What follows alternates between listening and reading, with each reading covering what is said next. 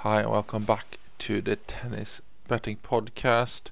Um, I guess it's, it's, a proper welcome back because it's been quite some time now without a pod. Uh, once we ran out of challengers, even though in December, uh, it was better to just take a break and wait for the action to start again.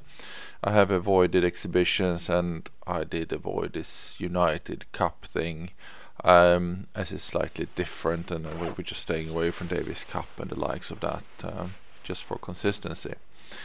Um, so far, not a whole lot of changes, a uh, few minor tweaks. Um, full rundown of stats will arrive as well, which I should have done, but like I said, I did decide to actually take a full break, so I didn't do much of that. I have a Google Sheet ready to go just to run the stats now, so I'll try to sort of regularly update it on the go as well, and then eventually probably add a tab there where we can track last year as well. So uh, let's jump into it. I mean, we got quite a few tournaments kicking off, and um, it's going to be a bit tricky to know exactly where everyone is. So you know, we're basing it on where most of these players ended last year. So um, depends on their off season really and what's going to happen. Obviously, they're not all going to come out the same, so it might be a little bit of uh, you know finding our feet here for a couple of weeks before uh, we want to be sharp for Australian Open for sure,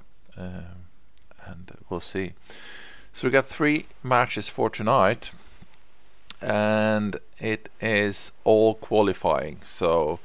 Uh, well, there aren't that many main matches either way. So, but the ones we have value on are qualifying, and we will start in uh, India in the I in Pune, Pune, Pune. Uh, we got Bellucci there. He's up against Ramanathan. Bellucci is at 1.48, which is just enough to get him into where we need him to be odds wise to play this uh, two unit bet. Uh, we have a 78% confidence for those two units. Uh, then we'll move into qualifying in Australia. I believe this will be in Adelaide. Uh, we got Yibing Wu against Popyrin.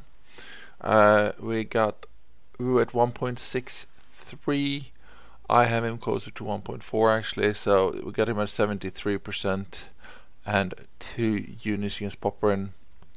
Popyrin has really uh, failed to really uh, live up to um, a bit of expectation he built on himself there for, for having a purple patch about, I would say, a year and a half, two years ago. Um, so let's see how, how his season goes this year. Next one is in the women's, and this is in. Uh, is it Auckland? It's Adelaide, Auckland. Um, I think this one is in Adelaide uh, or in Auckland. Uh, sorry, uh, my bad. I'm getting them all uh, mixed up here. Uh, but it is uh, Gabriela Ruse at 2.12. She's up against Uchijima. Uh, we have her at two units, 64% confidence here. This is the biggest and clearest one of the values. Uh, markets have her as a bit of an underdog. Uh, I think she should be a clear favorite. I have her at closer to 1.555. Um, she comes out playing like last year. She should be a favorite here, I would think.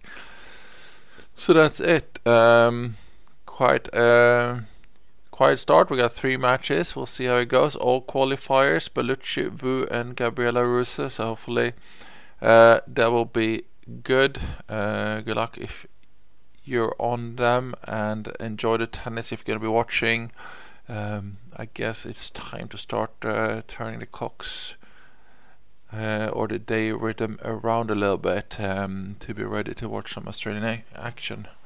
Um, and not just the morning matches. So good luck with that, and you know, welcome back, um, welcome back tennis, really. So uh, enjoy today, enjoy the betting. Good luck, and thank you very much for listening. Bye bye.